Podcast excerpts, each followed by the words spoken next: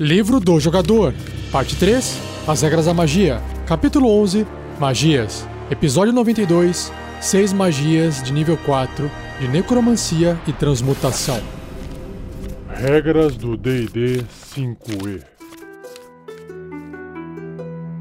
Uma produção RPG Next. Seja bem-vinda, seja bem-vindo a mais um Regras do DD 5E. Eu sou Rafael47 e nesse episódio irei apresentar a você o que o livro do jogador do RPG Dungeons and Dragons, quinta edição, diz sobre essas seis magias distribuídas nas escolas de necromancia e transmutação, só que todas do quarto nível. Vamos ver.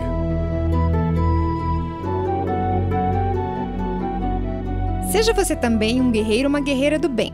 Saber mais, acesse padrim.com.br barra rpgnext ou picpay.me barra rpgnext.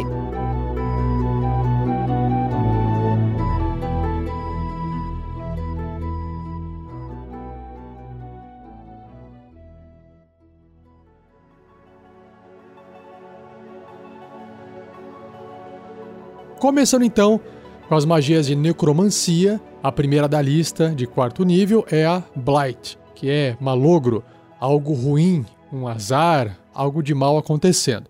O tempo de conjuração dessa magia de uma ação, o alcance é de 30 pés, que é 9 metros, componentes verbal e somático e a duração instantânea. Energia necromântica inunda uma criatura, a sua escolha, que você possa ver dentro do alcance drenando sua umidade e vitalidade. Puta, drenando umidade é estranho, hein?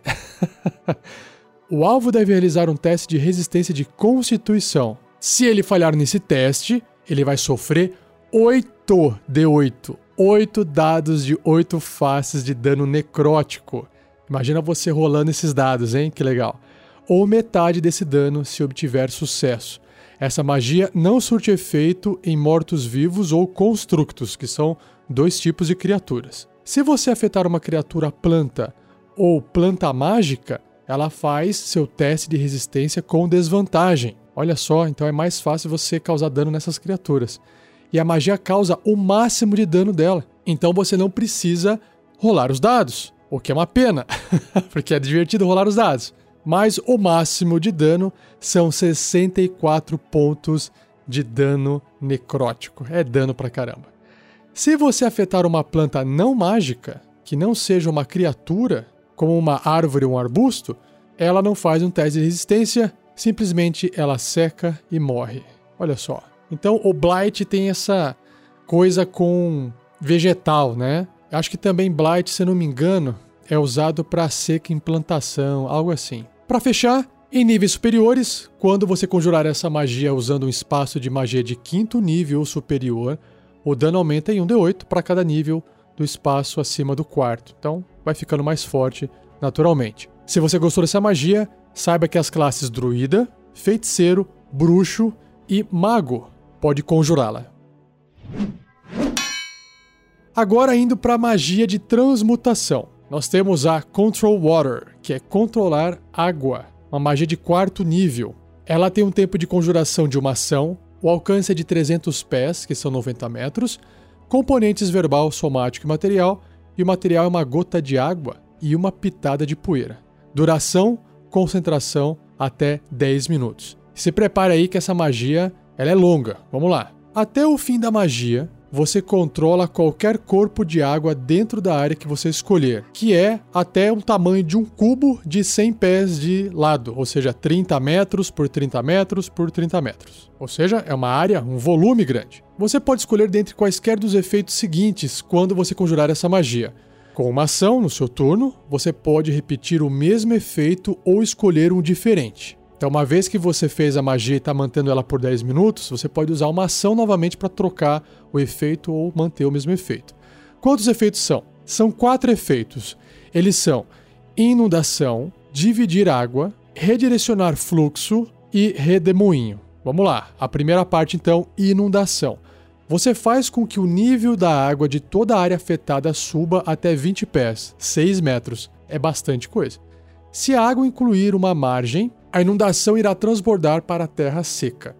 Se você escolher uma área em um extenso corpo de água, Ao invés disso, você cria uma onda com 6 metros de altura que irá de um lado ao outro na área e então desaba. Ok, faz sentido. Qualquer veículo enorme, ou seja, do tamanho de um gigante, por exemplo, ou menor do que isso, no caminho dessa onda será carregado por ela até outro lado. E também, uma vez que ele seja atingido por essa onda, ele tem uma chance de 25%, ou seja, um quarto. Você pode pegar um dado de quatro faces, rolar, se sair um, de emborcar, ou seja, de virar, de ficar de ponta-cabeça, por exemplo, de tombar. O nível da água se mantém elevado até a magia acabar ou você escolher um efeito diferente. Se esse efeito produzir uma onda, a onda se repete no início de seu próximo turno enquanto o efeito de inundação durar. É para facilitar o jogo na hora de você controlar, certo? O próximo efeito, que é o segundo da lista, que é dividir água, diz o seguinte: você faz com que a água na área se divida e crie uma trincheira. tipo abrir o Mar Morto, né? Moisés. a trincheira se estende por toda a área da magia e a água separada forma uma parede de cada lado. A trincheira permanece até a magia acabar ou você escolher um efeito diferente. A água, então, lentamente preenche a trincheira ao longo do curso da próxima rodada até o nível normal da água ser restaurada. Então, beleza, não vai voltar água com toda a força e vai arrebentar tudo, não. Isso não acontece, ela vai escoando devagarinho até voltar ao normal. Próximo efeito: direcionar fluxo. Você faz com que o fluxo da água na área se mova na direção que você escolher, mesmo que a água tenha que fluir através de obstáculos, subir muros ou em outra direção improvável. Por exemplo, subindo. A água na área se move na direção ordenada, mas uma vez que tenha se movido além da área da magia, ela conclui seu fluxo baseado nas condições do terreno. Então, de repente, subiu e aí acabou a magia, porque chegou no limite e ela vai descer provavelmente. A água continua a se mover na direção que você escolheu até a magia acabar, ou você escolhe um efeito diferente. E por fim, o último efeito é redemoinho. Esse efeito requer um corpo de água de pelo menos 50 pés quadrados, ou seja, 15 metros quadrados, e 25 pés de profundidade, 7 metros e meio. Você faz com que um redemoinho se forme no centro da área. O redemoinho forma um vórtice com 5 pés de largura na base, ou seja, um metro e meio, um quadradinho, é pequenininho na base, chegando até 50 pés de largura no topo e 7 metros e 25 pés de altura, ou seja, 15 metros de largura no topo e 7 metros e meio de altura, em formato de um cone de ponta cabeça. Qualquer criatura ou objeto na água até esses 7 metros e meio do vórtice é puxado 3 metros na direção dele. Uma criatura pode tentar nadar para longe do vórtice com um teste de força atletismo contra a CD, que é a dificuldade da magia. Quando a criatura entrar no vórtice pela primeira vez no turno dela ou começar seu turno dentro dele, ela deve realizar um teste de resistência de força. Se falhar, a criatura sofre 2d8, dois dados de 8 faces, de dano de contusão e estará presa no vórtice até a magia acabar. Se passar na resistência, a criatura sofre metade desse dano e não estará presa nesse vórtice. Uma criatura presa no vórtice pode usar sua ação para tentar nadar para fora dele, como descrito acima, mas terá desvantagem no teste de força atletismo para fazer isso. Ou seja, é mais fácil você tentar escapar do vórtice quando você está mais longe do centro dele. E aí, uma vez que você foi arrastado para o centro, para sair dali, dali é muito mais difícil. Por isso que faz esse teste com desvantagem. E para finalizar, a primeira vez a cada turno que um objeto entrar no vórtice, o objeto sofre 2d8 de dano de contusão. Esse dano se repete a cada rodada que ele permanecer no vórtice. Então, realmente, a única parte da magia que causa dano diretamente, pelo menos, né? Porque as outras podem fazer de forma indireta, é o vórtice, é o redemoinho. Agora, repare que essa magia tem uma descrição longa e ela é bem específica. Talvez ela funcione muito melhor em alto mar, perto de um rio, né, de um lago. Tem que ter volume de água, certo? Talvez se combinar isso com uma outra criatura que faça magia de criar água, dá para fazer alguma coisa interessante. Enfim, acho que tem que usar criatividade conversar com o mestre para não ficar limitado às regras, porque você pode acabar usando a magia para fazer quase que qualquer coisa com a água, que são os exemplos mais prováveis de uso, né? Mas magias complexas que dão essa abertura para inventar coisas diferentes, além de ser muito boas para o RPG, tem que tomar uma cautela na hora de usar para não ficar coisa forçada demais ou muito poderosa. Então é bom sempre conversar com o mestre, beleza? Se você gostou dessa magia grande e cheia de coisas para você fazer, saiba que o clérigo, druida e o mago são as classes capazes de conjurá-la. Próxima magia, Fabricate, quarto nível de transmutação. Essa magia tem um tempo de conjuração de 10 minutos, então demora um tempinho.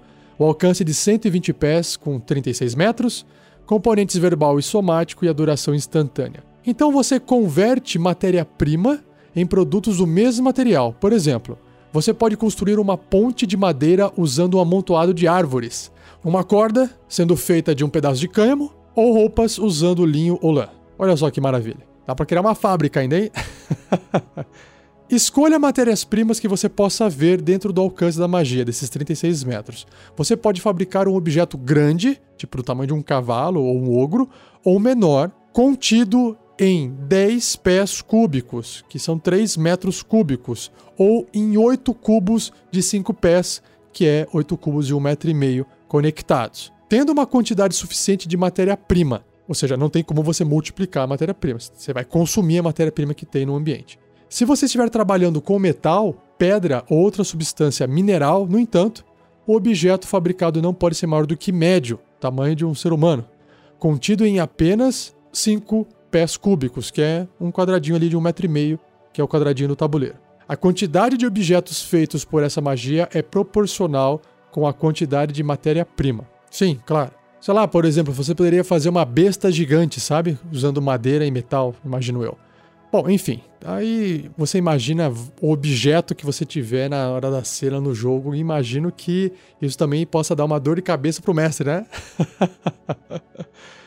Por fim, criaturas ou itens mágicos não podem ser criados ou transmutados por essa magia. Você não pode usá-la para criar itens que geralmente requerem um alto grau de perícia, como joalheria, armas, vidros ou armaduras, a não ser que você tenha proficiência com o tipo de ferramenta de artesanato usada para construir tais objetos. Então, vamos supor que você queira fazer um, uma armadura com essa magia. Você tem que ser proficiente em ferramentas, por exemplo, de ferreiro, para que você possa conseguir fazer uma armadura usando essa magia e o seu conhecimento de ferreiro. Senão não faz sentido, certo? Se você parar para pensar bem, essa magia é bastante apelona. Imagina, você consegue fazer essa magia talvez várias vezes no dia e você pega todo o metal ou aço. Ah, mas é matéria-prima. Hum, você não pode fazer aço. Porque, por exemplo, imagino eu que uma armadura seja feita de aço para proteger, não ferro, né? Ferro é a matéria-prima, o aço já é ferro com carbono. Tem que martelar lá na forja, tem que esquentar, martelar, dobrar para poder formar a liga metálica. Hum, que imagina, um mago aqui fazendo uma full plate a cada 10 minutos. E aí ele faz isso até esgotar as magias no dia. No outro dia ele acorda descansado e faz mais, sei lá, 10 full plates novamente. 10 não, né? 4 full plates, 5 full, full plates, uma para cada slot de magia, né? Então, como é matéria-prima, eu, como mestre, limitaria a materiais encontrados na natureza. Logo, armas de aço, como uma espada longa, uma armadura, não daria para ser feito. Mas nada impede você fazer uma ponta de flecha ou de besta, né, de um virote, porque aquilo lá vai ser disparado uma vez que bate em terra ali, é, é, vai ser gasto, não vejo tanto problema assim. Mas uma armadura, uma full plate, que é o item mais caro do jogo mundano, né, que tem para você comprar na lista de itens do livro do jogador, realmente tem que ter uma limitação ali. Olha só, tomem cuidado com isso, hein? Hein, mestres, fiquem espertos com os jogadores, porque eu tenho certeza que jogador consegue ou tenta pelo menos quebrar essas regras. Já na mão do mestre essa magia usada por um NPC, um monstro, inimigo, enfim, um vilão, ou até um herói, enfim, também dá para ser usado de forma bem estratégica e bem criativa. Bom, se você gostou dessa magia, eu já acabei falando, apenas os magos conseguem conjurá-la. Próxima magia: Giant Insect inseto gigante. Uma magia de quarto nível de transmutação com tempo de conjuração de uma ação, o alcance de 30 pés, que são 9 metros, componentes verbal e somático. A duração é concentração até 10 minutos. Então, você transforma até 10 centopeias, 3 aranhas, 5 vespas ou um escorpião dentro do alcance em versões gigantes das suas formas naturais pela duração. Só em mundo de fantasia mesmo para isso dar certo, né? Uma centopeia se torna uma centopeia gigante. Uma aranha se torna uma aranha gigante. Uma vespa se torna uma vespa gigante. E um escorpião se torna um escorpião gigante. E como é um mundo de magia, nenhuma dessas criaturas vai se quebrar, né? Com o peso que elas vão ter. Cada criatura obedece aos seus comandos verbais e em combate elas agem no seu turno a cada rodada. O mestre possui as estatísticas dessas criaturas e determina suas ações e movimentação. Uma criatura permanece no tamanho gigante pela duração ou até cair a zero ponto de vida ou até você usar a sua ação para dissipar o efeito dela. O mestre pode permitir que você escolha alvos diferentes. Por exemplo, você pode transformar uma abelha em sua versão gigante, e aí poderia ter a mesma estatística de Vespa. Claro, né, pessoal? Aqui ele não colocou, por exemplo, formiga, né? O importante é que tenha essa opção de criatura em algum lugar, né, as estatísticas desse monstro em algum lugar, ou no livro do jogador, ou no livro do monstro, ou em algum outro lugar que você pode, sei lá, às vezes achar na internet. E tem que conversar com o mestre. Olha, mestre, achei essa criatura aqui, posso transformar esse inseto em algo gigante, né? É bom conversar antes para não na hora não ficar chato, de repente não pode fazer nada disso. Certinho? Bom, muito legal essa magia, gostei bastante, parece magia dos filmes de terror da década de 80. Se você gostou, saiba que o druida é a classe capaz de conjurá-la. Indo para a penúltima magia do cast de hoje, nós temos a famosa Polymorph, que é metamorfose ou polimorfismo, uma magia de quarto nível de transmutação, com tempo de conjuração de uma ação, o alcance de 60 pés, 18 metros, componentes verbal, somático e material, e o material é um casulo de lagarta. Olha só, tá vendo? Porque vai fazer uma metamorfose. Duração: concentração até uma hora. Essa magia transforma uma criatura que você possa ver dentro do alcance em uma nova forma. Uma criatura involuntária deve realizar um teste de resistência de sabedoria para evitar o efeito. Então você pode fazer essa magia em você, aí não vai ter nenhum problema. Você pode fazer isso no inimigo, aí ele tem que fazer um teste de resistência para poder tentar evitar esse efeito. O metamorfo obtém sucesso automaticamente nesse teste de resistência. Então, se a criatura que você está fazendo essa magia for um metamorfo, não precisa nem fazer o teste que já teve sucesso. A transformação permanece pela duração, ou até o alvo cair a zero ponto de vida ou morrer. A nova forma pode ser qualquer besta a qual o nível de desafio seja igual ou menor que o do alvo, ou o nível do alvo se ele não possuir um nível de desafio. Porque às vezes você está fazendo a magia no seu colega, e aí o seu colega é, sei lá, guerreiro nível 3, então ele vai ser de nível 3. Agora, a criatura tem um outro nível, o monstro tem um outro nível, e aí é o nível de desafio, tá bom? A gente vai ver, entender melhor isso em episódios futuros, quando eu entrar no livro dos monstros. Continuando. As estatísticas de jogo do alvo, incluindo seus valores de habilidades mentais, são substituídas pelas estatísticas da besta escolhida. Ele mantém sua tendência e personalidade. Claro, né? vai ser ainda ele, só que com outra forma. O alvo assume os pontos de vida de sua nova forma, quando ele reverter a sua forma normal, a criatura retorna a quantidade de pontos de vida que ela tinha antes da transformação. Então, você tem lá um guerreiro humano com 20 pontos de vida, mas aí ele tomou umas porradas e tá com 10. Então ele se transforma. E aí esse guerreiro de nível 3, ele se transforma numa criatura de nível desafio 3, ou menor. E aí, por algum motivo, ele saiu andando por aí, não aconteceu nada com ele, mas aí ele reverteu a forma dele original e ele volta aos 10 pontos de vida que ele tinha antes. É isso que a magia está explicando aqui. Continuando. Se ela reverter como resultado de ter caído a zero ponto de vida, então ele estava lá na forma de um cachorro. E aí o cachorro morreu. Qualquer dano excedente é recebido pela sua forma normal. Então lembre-se que ele estava com 10, certo? O cachorro estava com 5, perdeu 5, mas recebeu mais 5 de dano excedente. Ele vai perder daqueles 10 do guerreiro lá, tá bom?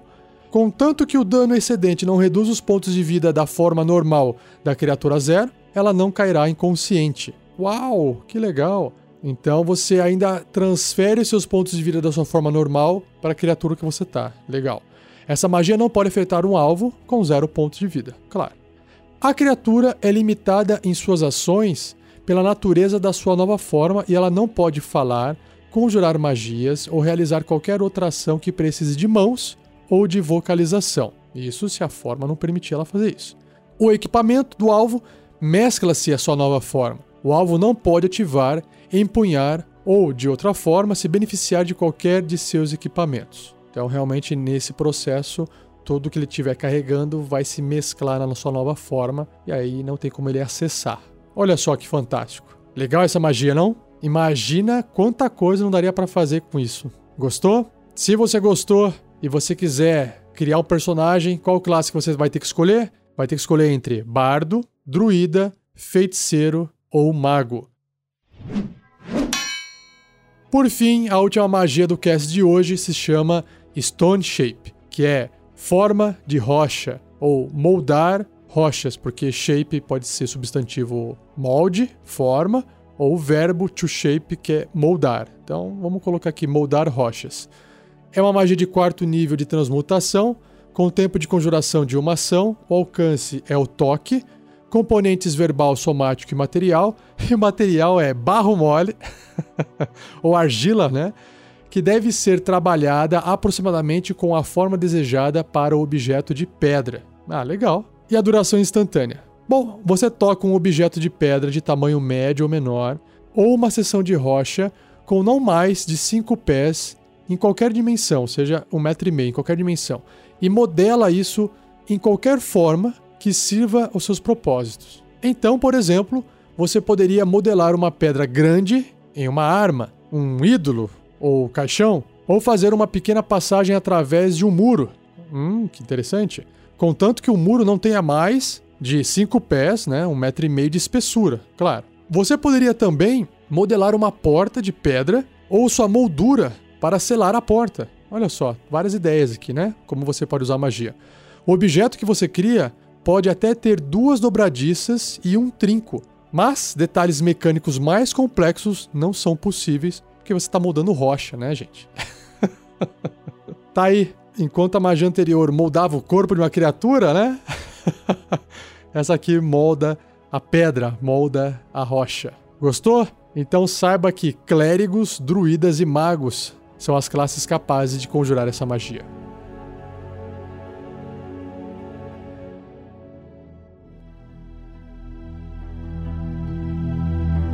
E assim eu encerro mais um episódio do Regras do D&D 5e. Se você gostou, não esqueça de compartilhar. Se você não gostou, compartilha também, porque vai que alguém goste. Envie suas dúvidas para rafael47@rpgnext.com.br ou escreva no post desse episódio. E repetindo, eu vou juntar essas dúvidas e vou fazer um cast separado só respondendo essas perguntas, beleza? Continue a discussão se você quiser só bater um papo desse cast no post do episódio, pode ser no post do YouTube ou no post do nosso site rpgnext.com.br, tá bom? Se você tem interesse em apoiar o nosso projeto, saiba que a gente tem uma conta, um plano de assinaturas no PicPay, que é o aplicativo de finanças, em rpgnext. Se você ainda não tem esse aplicativo, você tem a chance de baixar ele agora, é gratuito. E aí você vai lá na parte de código promocional, digita RPG Next tudo junto. E aí, se você fizer um pagamento usando o cartão de crédito que você cadastra no aplicativo, você é reembolsado com até 10 reais. Sei lá, por exemplo, você fez uma compra na Steam por 10 reais usando o cartão de crédito, o PicPay devolve esses 10 reais para você para você poder fazer outras coisas. Se você quiser experimentar apoiar o nosso projeto um mês, pegar ali uma campanha de 10 reais, uma assinatura de 10 reais por mês, ou se você quiser fazer em dois meses 5 reais e ficar com a gente durante dois meses para ver como é que é, fica aí a dica para você experimentar, tá bom? E, para fechar, não perca o próximo episódio, onde irei abordar magias de quinto nível. Irei apresentar para vocês as seis magias que tem no livro de nível 5 de abjuração, tá bom? Muito obrigado, um abraço e até o próximo episódio.